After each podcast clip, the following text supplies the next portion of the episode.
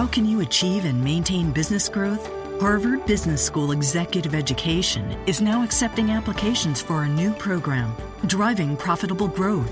Taking place in Boston from October 25th through the 28th, this program focuses on business expansion and organizational growth strategies that can lead your company into the future. Learn more about this three-day program for senior leaders by visiting hbs.me slash growth. That's hbs.me slash growth.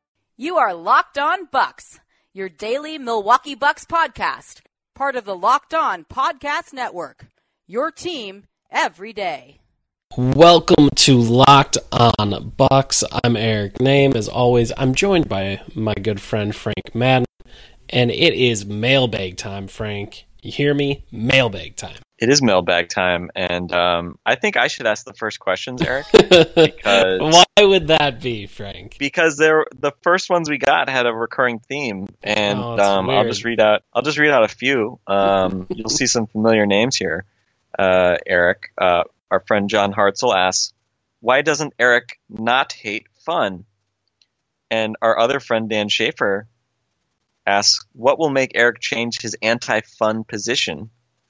And Jeremy Keith asks, "What did fun ever do to Eric?" And if you happen to miss our conversation on Tuesday night after, or published Wednesday uh, after the Spurs shockingly lost to uh, our dear Milwaukee Bucks, uh, I, I believe everyone is referring to the fact that, uh, and I see, I kind of dodged a bullet here, Eric, because I was, I kind of went along with you a little bit because I was also similarly like not over the moon, even though this was a very improbable win. It, and again, I would blame it because my Giannis fanboy in me was kind of bummed that that Giannis was still sick and played and obviously didn't do much much of anything in nine minutes, and it was just a weird game um, in general for a lot of reasons. But uh, you you apparently were, and I think it was probably also partly because uh, you you didn't seem excited about Thon Maker playing in games and accused Bucks fans of being sarcastic about uh, their excitement when he, when he plays.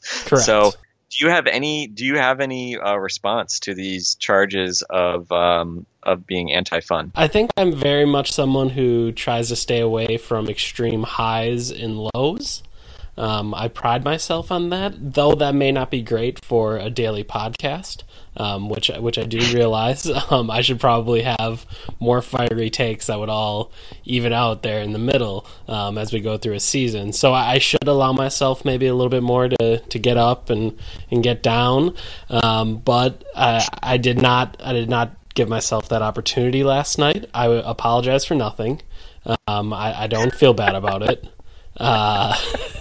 Uh, I, I don't know. Like I, I very much feel like I give my feelings and what I'm feeling at the time when we're recording this to this podcast. And last night didn't do it for me. And uh, you know what? That's that's just kind of how it how it was. And uh, yeah, I, I think that's what that's where I'll leave it. I don't hate Thon Maker. I don't hate that the Bucks beat the Spurs. I just am, am not as excited as everyone else was last night. All right. Well, and and for the record, I, I imagine you are also um, anti celebrations after touchdowns in the NFL. And uh, I don't know. I, I haven't seen you kick a puppy, but um, I wouldn't put it past you. Um, That's so fair. let's move on.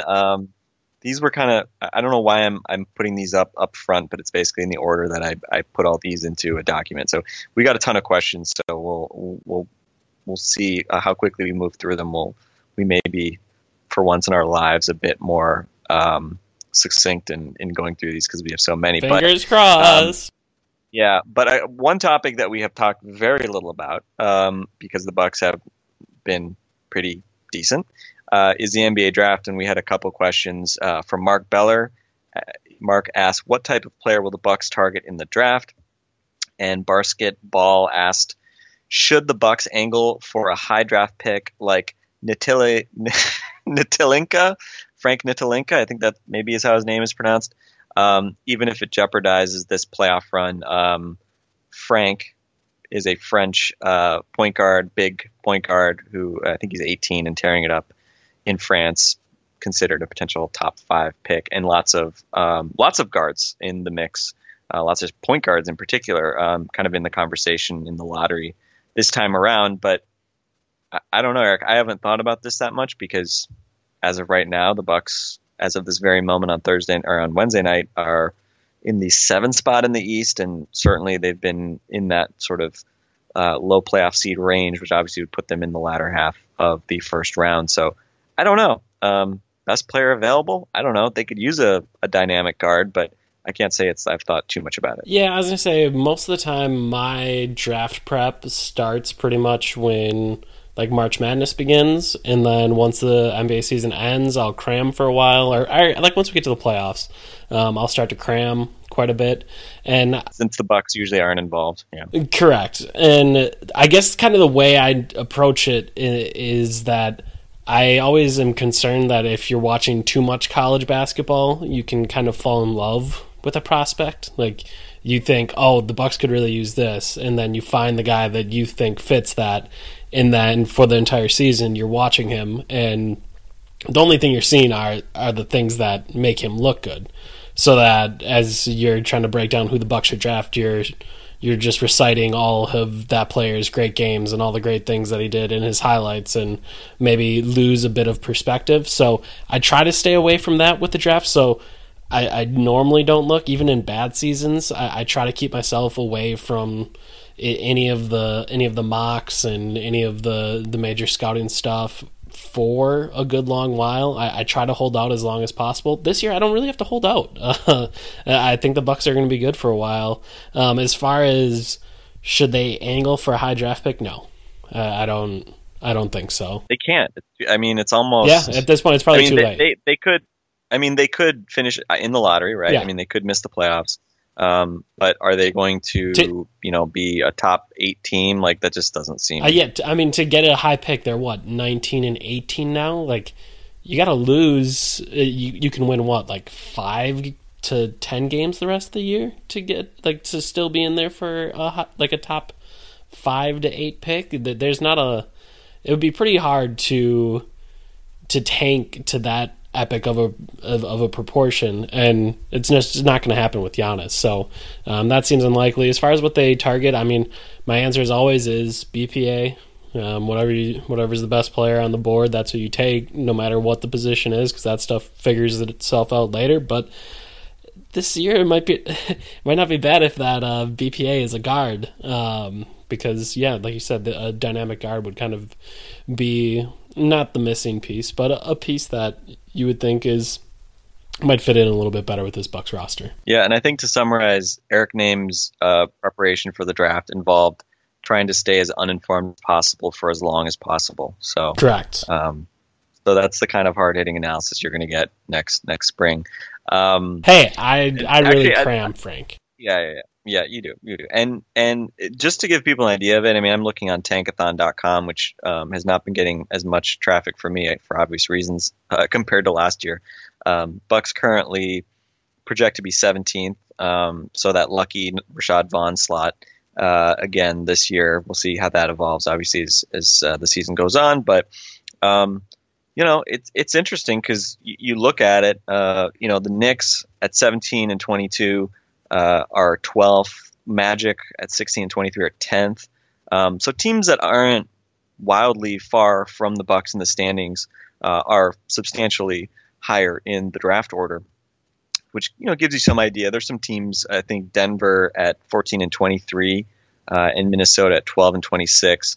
Uh, Minnesota is number six right now. Denver's number eight. I mean, you know, you could see those teams turning stuff around in the second half, and and I don't know. I mean, could they come? Could they make up? You know, whatever it is, seven games or so on the on a team like the Bucks. Um, obviously, there's lots of other teams between them. You know, some of those teams could could move up. The Bucks could fall down. Um, you know, again, they could be late lottery. Um, and I and I should correct. I, I just checked the Draft Express board. Um, Frank Ntilikina, I'm assuming that's how his name's pronounced. Uh, looking at the spelling, it was misspelled in the question. I, I read it wrong, but uh, he's currently projected 11th. Um, but there's a whole slew of of point guards. Um, in fact, Dra- Draft Express has the top three being Markelle Fultz from Washington, Lonzo Ball from UCLA, and Dennis Smith, NC State. All three um, going one, two, three. Uh, I've seen all then- three of those guys play already this year. Yeah, and De'Aaron Fox from Kentucky's ten. Oh, I've seen him too. Uh, French Frank is number 11, um, and then there's a bit of a, a drop before you see the next uh, the next point guard. So um, so yeah, I think it'll be interesting to watch. We know the Bucks are not afraid to just kind of gamble on on upside guys, and um, I'm fine with that because remember, look at this last draft. You know, people try to go for like the quote unquote ready guy. I mean, Buddy Hield's playing better of late, but you know, with the exception of the Malcolm Brogdons of the world that occasionally come along, a lot of really you know mature four year senior type guys. I mean, those guys aren't guaranteed to just immediately be good NBA players either. And Yep. you know, you're ready when you're ready. You know, Draymond Green, four year player, he was bad as a rookie, right? It took him a couple Yeah. years to, to really figure it out. So, um, anyway, let's move on. Uh, next section, trades. Um, we'll start with the generic trade question. I could almost like read all of these out. We've got six questions on trades, and I think feel like they're all. I say do it. Over. I say do it, and then we can kind of just, uh, okay. or we can go every other. You you take the first one. Justin Cape asks, a little over a month out from the trade deadline, any predictions what Bucks may do if they do anything? And I'll read the next one too, just because it's similar. Um, Matt Beauvais asks, would you expect them to make any deadline deals? Uh, Sam asks, or Samuel uh, Maringer, I think that's going to be it, asks, does John Henson have any trade value? He shouldn't, dot, dot, dot. Would you trade him for a second round pick? Um, Espen, I'm not even going to try your other two names. I, I apologize. But asking us, do you see any realistic moves regarding the, the center situation, which obviously also similar in the last two, Frank? Yeah, and then uh, Garvin asked, do you guys think think trading for Bogut makes sense?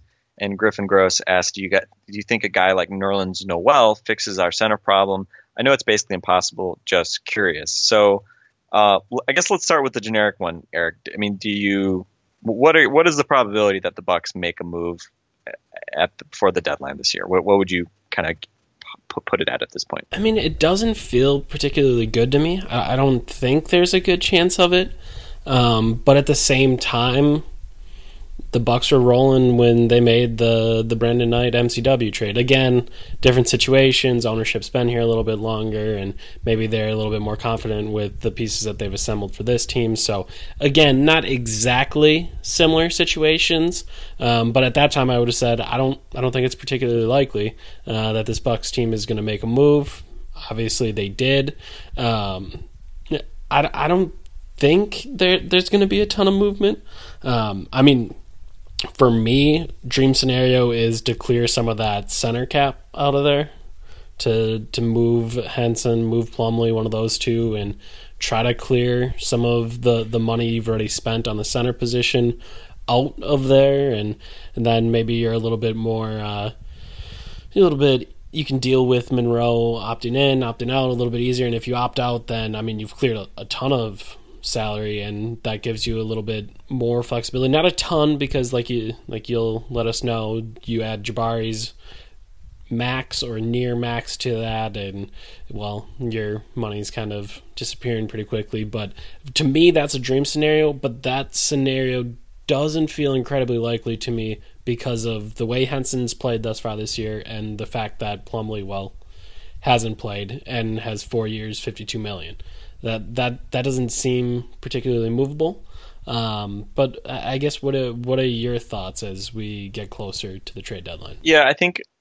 moving Henson since he's actually playing, um, you know, to to kind of answer the question from Sam, um, you know, does John Henson have any trade value? I mean, I think all centers right now probably have depressed trade value just because there's so many that teams seem open to moving, and um, you know, the centers have kind of become commoditized to to to an extent, uh, and I think you know teams like like the Bucks, you know, putting a lot of money into the center position now are kind of in this you know situation where well lots of teams have sunk a lot of money into centers and nobody's really clamoring to to get a center. Um, and so it's it's kind of tough. So you know is there a team out there that might be interested in John Henson? He's on a declining salary deal. Um, I think he'd only be 29 when his deal is up so you know you're getting him for theoretically his prime years versus Plumlee who's a couple years older which I think makes him harder to move even if he was playing might be a little harder to move um, so I don't know. I I would say maybe you know 30 35% likelihood of a deal. I think probably more likely than not they they don't make a move. I, I imagine with things, um, knock on wood, going pretty well, uh, that they'll be less inclined to do a deal. Although, um, you know, I I think it seems like we hear these rumblings that they're still open to trading Monroe, and I imagine that's probably mostly because um, the possibility that you know he could leave for for quote unquote nothing this summer. Obviously, um, you know, and and if you're not going to have much cap space or, or, any cap space for the next couple years, then uh, then maybe you try to cash him in for for something. But again, as we've brought up, well, what is that something? Who's giving up real value for an expiring potentially Greg Monroe? And and I just don't know. And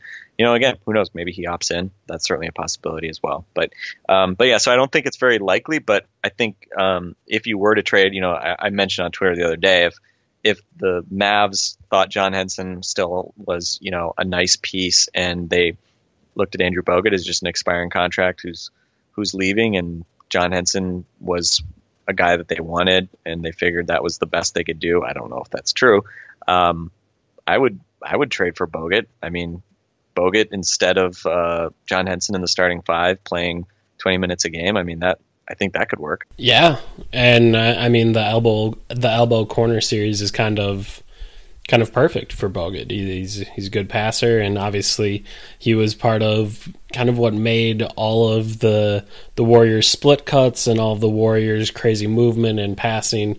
He was definitely a part of that, and definitely part of the reason why uh, that offense just hummed along so well was it kind of his passing and him being able to find cutters and obviously set probably illegal screens, uh, but that's okay. Uh, that's that's kind of I think the appeal of Bogut. So yeah, I, I would I'd be down for that. Main, like I said, if I have a top priority in making a trade this deadline, it's clear clear center space. Like let's let's get some of that future money out, and that would be one heck of a way to do it. And I, I guess going back to the original John Henson premise, I am totally, totally fascinated by John Henson's value elsewhere in the league, and and I've been fascinated by it for the I, I mean since the moment he got in Milwaukee, pretty much, uh, just because I I wasn't necessarily thinking he was worth the extension that he got. I didn't necessarily see what what would have got him that contract. I know he had a good playoff series against the Bulls, and well, that's exciting. Playoff Henson, etc. I roll for me, um, but I'm just fa- like I have no idea league wide if other teams think his rim protection is real. I don't know if other teams think he can be kind of the the anchor in a defense, and and I guess I I say that I don't know these things because one, I don't get to talk to him, but two, it, it seems like every offseason there's someone from a, a, national outlet that says, man, John Henson's crazy underrated, or why doesn't John Henson play more than he does? And part of me wonders. I know everyone has scouts, and there's probably not that same idea among scouts and GMs around the league, but I do wonder like are there other teams out like even if it's just two, are there like two other teams out there that would love to have John Henson on their team and take a chance on John Henson cuz again the the contract isn't great for the Bucks cuz they're spending so much money at the center position, but I don't know if a, a, another team, if you think John Henson is a piece moving forward, like you said, he's moving into what should be his prime years. He's shown that he can be a rim protector before. Like, is there someone out there that thinks, you know what, this is this is the perfect time to buy low on John Henson.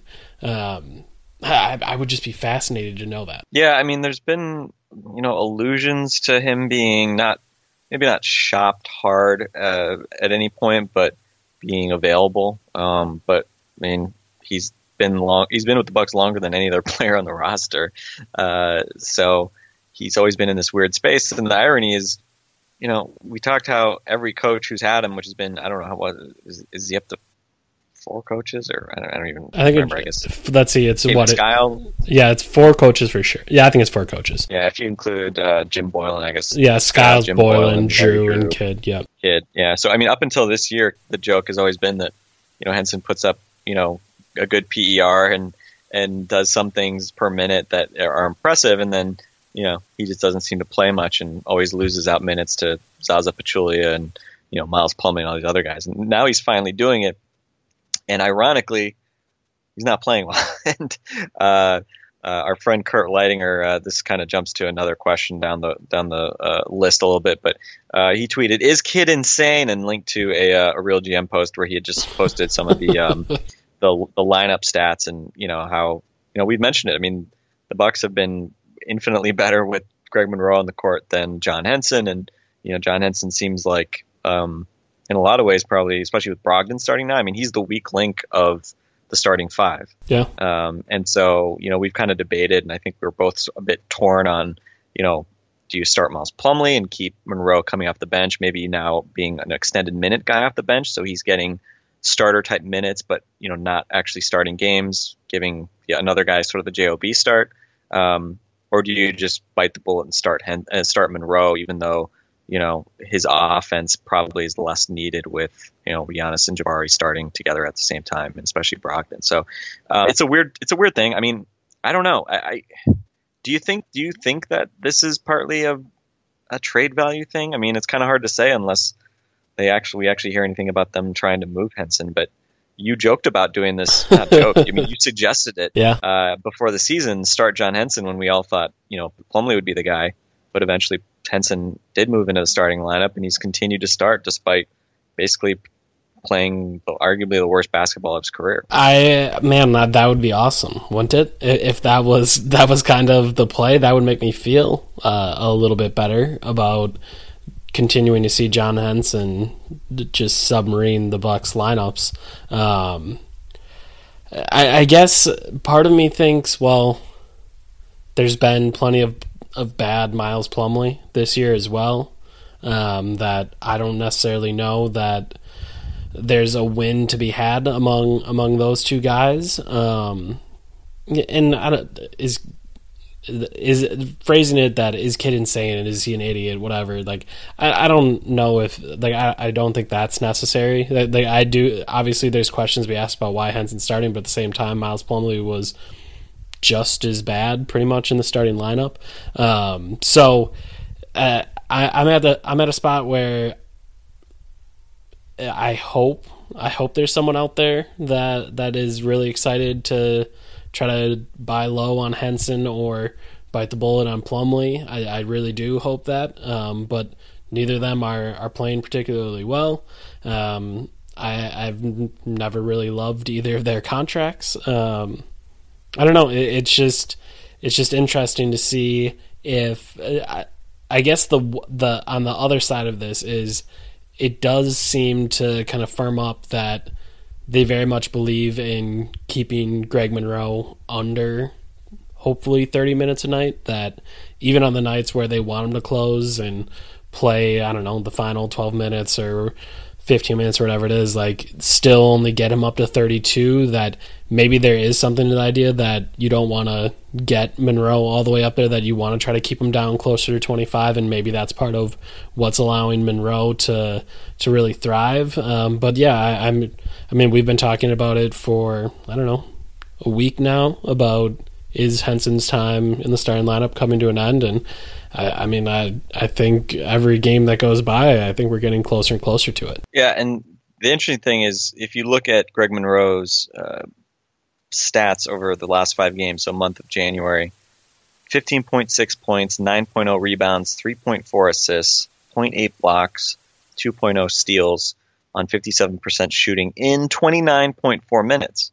So he's basically back to sort of the minutes he was getting as a starter last year. The numbers yeah. are basically the same. Um, the raw numbers are kind of the same. His assists are way up. Um, steals are way up uh, compared to last year, which is why his efficiency numbers have been so good. Um, you know, his PR is 22.51 right now. Um, his RPM is, I think, over three uh, you know, he's he, the numbers don't lie, right? I mean, he's he's been phenomenal as a net rating guy all year, Buck's best player in that regard.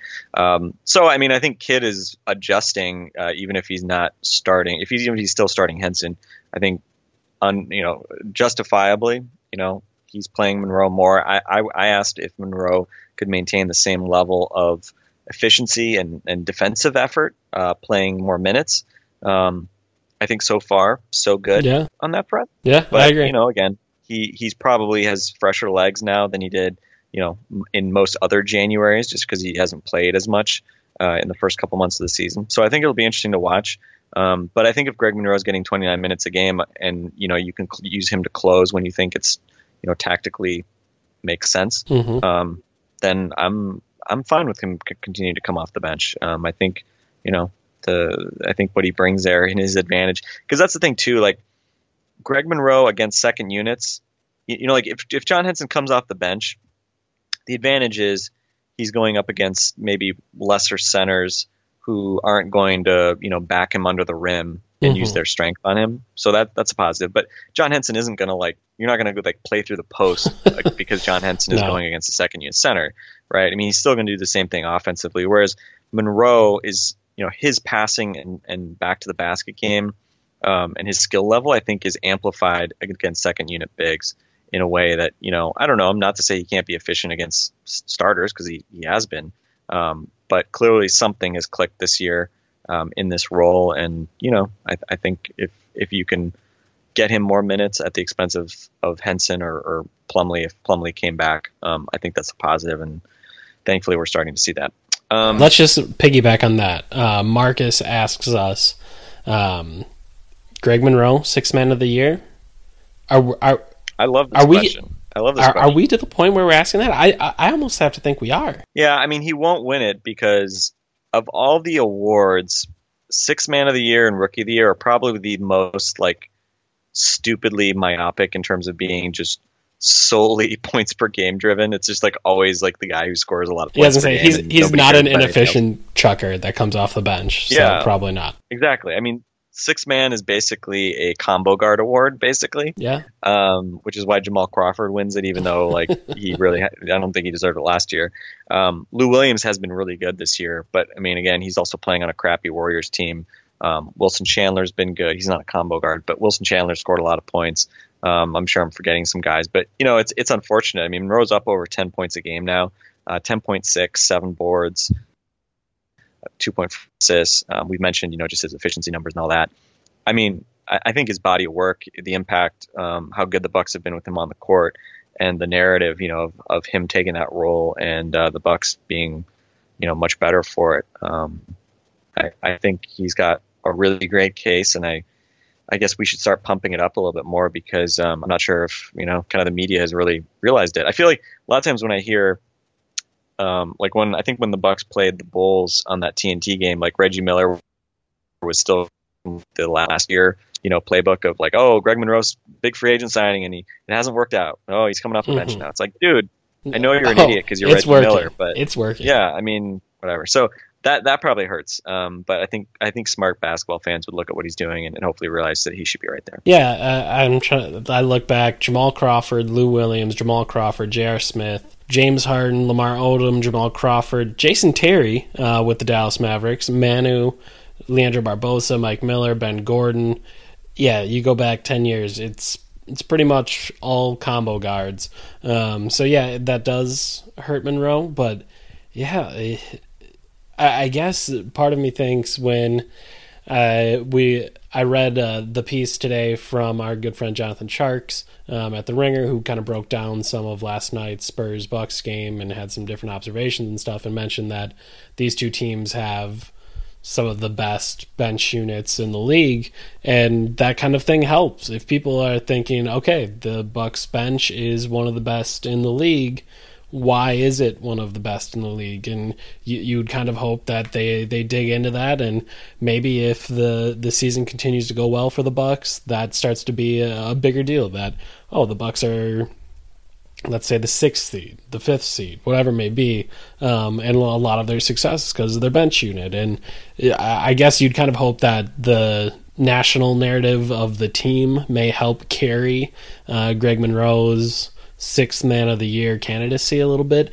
I don't know if that'll necessarily happen. I'm not holding my breath on it. Um, but he's certainly deserving. As I've said a million times, he's he's playing the best basketball of his life, and I don't think it's particularly close. Um, so let's hope that that he does kind of get that chance, and people do realize it. But yeah, that I don't I don't know. I don't know if there's any reason why he shouldn't be in in the middle of the six man of the year conversation. Yeah, I mean, probably hurting him is a guy like you know Kanter is Enes Kanter is, is the obvious big guy archetype for the uh, second unit, you know, skilled uh, scorer off the bench, you know, a post guy. Um, and you know, Kanter. The thing with Kanter obviously is that his defense is maybe it's not as bad this year as previous years, but um, you know, he, he's a one way player, and he's putting up phenomenal efficiency numbers this year. He's at almost 14 points a game, six three boards, um, a PER of almost 25. Um, and obviously, the, the Thunder have been a good story as well. So, a guy like that could, um, you know, people might look at him and say, oh, well, you know, Kanter and Monroe, like they're both score, you know, kind of like old school low post scoring big guys as part of second units, and they both aren't good defenders. Even though Monroe, I think if you you know are paying attention, has been much better than than previously this year and, and has been totally fine. So I don't know. We'll see. Um, in the vein of uh, awards, Bucks in the mix for awards. Um, Matt B asks, even if Brogdon doesn't improve, is he still a valuable piece toward a ring, or is he expendable? And Ricky G asks, does the Prez have any shot of stealing the Rookie of the Year from Embiid? Um, and I'll say very obviously, Brogdon is a valuable piece. Definitely, I wouldn't say he's expendable. Um, I don't know if he's high ceiling, um, and I would say he is locked into you know sort of that probably second spot right now behind Embiid. And the only way he's going to win Rookie of the Year is if Embiid doesn't play 58 games, which is the minimum requirement to win the award. Yeah, definitely agree. It's Embiid's award, and yeah, the only reason would be he doesn't play enough, um, and even if he doesn't improve, is he valuable? Yeah, uh, he's going to be in a rookie contract uh, for a while. That is, uh, I mean, we've talked about it a bunch of times. It's insanely valuable. So they're getting a great contribution out of a rookie contract in its first year. Um, years two and three, even more valuable. So uh, that that's a good thing for the Bucks. Actually, I don't know. Does he have? What is his second round deal? Do we know how many years the Bucks signed him to? Yeah, I, th- I think he got the standard. The Bucks pretty much always do that three, yeah, right? They always do three because after the third year, you're still a restricted free agent. Yeah. Um, so it's definitely like a sweet spot type deal because uh, you know that way you sort of control them from a, a cost perspective, um, even on their second contract. So um, so I think you know the Bucks have had a lot of uh, whiffs on on second round picks since basically I mean he's pretty much the best second round pick or the only really good second round pick they've had since Luke Moute. Um, and uh, Nate Wolters yeah. is going to be at your door tomorrow. He's offended, Frank. Nader's Nader's gonna Nate. um, but yeah, he's he's making nine nine hundred fifty five thousand next year, a million fifty uh, in the eighteen nineteen season. So uh, Malcolm Brogdon will be a major cap bargain. And as we always say, I mean, you need guys on these really cheap deals that contribute in order to to be a great team. And obviously, the Bucks have ambitions of becoming a great team, and and we'll see kind of what happens long term. I I will say this though, I mean, Brogdon is also the kind of guy where teams, or sorry, fans can get so excited and attached to them because they are such you know they're so overachieving sort of their mm-hmm. expectations that fans will often be like, oh, you know, we, we're not trading him, you know, and, and you, you know, opposing fan bases will use him in a deal for, you know, a bigger star player or something like that. And people will be just, we're not giving up Brogdon. It's like, you know, you want to kind of be realistic, yeah, right? I mean, yeah. Malcolm Brogdon is not untradeable. No. Um, I, I see no reason for the Bucks to want to trade him. He could be a great long term fit in Milwaukee.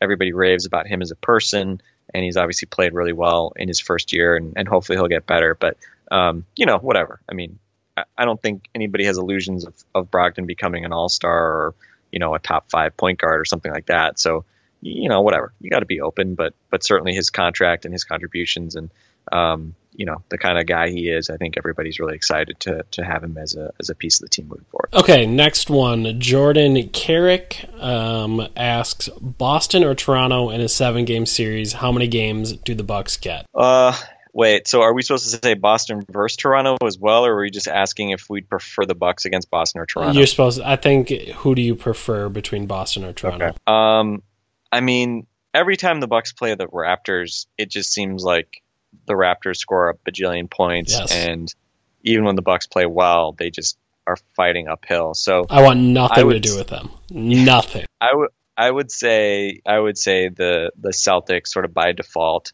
Um, and we haven't even seen them play the Celtics, and I say the Celtics. Like, like they, they could get boat raced against the Celtics in the first game. That could happen, but I want nothing to do with the Raptors. yeah, I would agree. I would take Boston. Um, how many games do the Bucks get off the Celtics? I don't know, two, maybe. I don't think they beat the Celtics. Yeah, I feel good saying one, but I, I, I need to see them play each other once this year with Horford and with kind of Isaiah Thomas being awesome and stuff. I, I want to see what the Bucks have for the for the Celtics this year. The one thing I think that would work in the Bucks' favor against a team like the Celtics because you know the Celtics don't have like terrific rim protection. Um, They have they have some really great perimeter defenders, and like smaller guards um, defensively. So you know, again, I, I think that could work very well in for the Bucks because I, I do think you know I don't think Al Horford is going to be you know pre- preventing Jabari and Giannis from from finishing at the rim, um, and you know they just don't have kind of anybody else who's you know in th- there's no you know Hassan Whiteside type shot blocker who's who could cause the Bucks some problems in that regard. Um, so so yeah, um, I don't know. We'll see. Let's let's let's see how the Bucks do against the Celtics, and maybe we'll come back and revise that. Um, getting into some like strategy talk and rotations and all that stuff. Um, Paul Gagne uh, at the kids table asks, should Beasley, Parker, and Giannis all be on the floor together in crunch time? Could that work with the center as well? Eric, I think you had some clear feelings on this. I don't like it. Uh, um, I, I guess it, again, it was cool to see Beasley close out a game, but unless he's the guy you want closing, I don't know if he's necessarily the guy you want on the floor. Um, just because he, he's a he's a bit of a ball stopper, um, which I don't love. Um, he, he's I mean he's not terrible catch and shoot, so so that might be helpful. Um, but I guess I would probably prefer like uh, Delly Brogdon instead of uh, like Brogdon, Beasley, Parker, Giannis with a center, um, and I guess going super small maybe that's that's interesting with Giannis essentially serving as your as your nominal center, uh, Parker at the four, Beasley at the three, and then whoever you want between Delly and Snell and Terry at the two and Brogdon at the one. Maybe that's that's interesting. Um, I don't know. It it's kind of a tough spot. Do, do you, it, it at the core of the question is how much do you want to lean on Beasley in crunch time? I don't really want to lean on him at all. I I, pre- I prefer that you're going to force feed Giannis and Jabari those reps, and that those are the two guys that have to make the plays for you. Um, but I don't know. What, what do you think? Yeah, I, I can see the appeal, right? And um, Dan Schaefer, our buddy, after he asked about you hating fun, uh, he asked, would it make sense to play Brogdon and Delly together more often? Um, you kind of addressed that uh, as a you know, potential combination late in games. We've seen some of that, um, and I think the theory makes some sense in that you know both guys are you know somewhat sure-handed and and can pass, and at least in theory, Delly at some point. Uh, for all of for his entire NBA career up until this year has been a good three point shooter. So Yeah. um, those are positive traits to have. You know, whatever all the usual kind of like scrappy white guy cliches about him being a decision maker. But but you know his assist turnover ratio I think is over three still, um, even as much as we've kind of complained about some of the Delly's issues in crunch time. Um, but yeah, I think as far as Beasley goes, um, I think the appeal is that you know, again, you have a guy, if a play breaks down, if he gets the ball and has to do something late in the clock, he can do it, right? And he can get shots Yeah. for himself. And if you're trying to run, you know, a um, crisp passing offense that, you know, um, forces, you know, the, a double team and then passes around five times or whatever, um, you know, Beasley isn't your guy for that. No. Uh, no. But if you are going to be somewhat chaotic and you know guys are going to have to make some plays, you know, then I can see the argument for Beasley. But I also agree with you. Um, you know, again, Beasley typically plays in lieu of either Giannis or Jabari. Um, you know, playing great in, in lieu of Giannis uh, in San Antonio.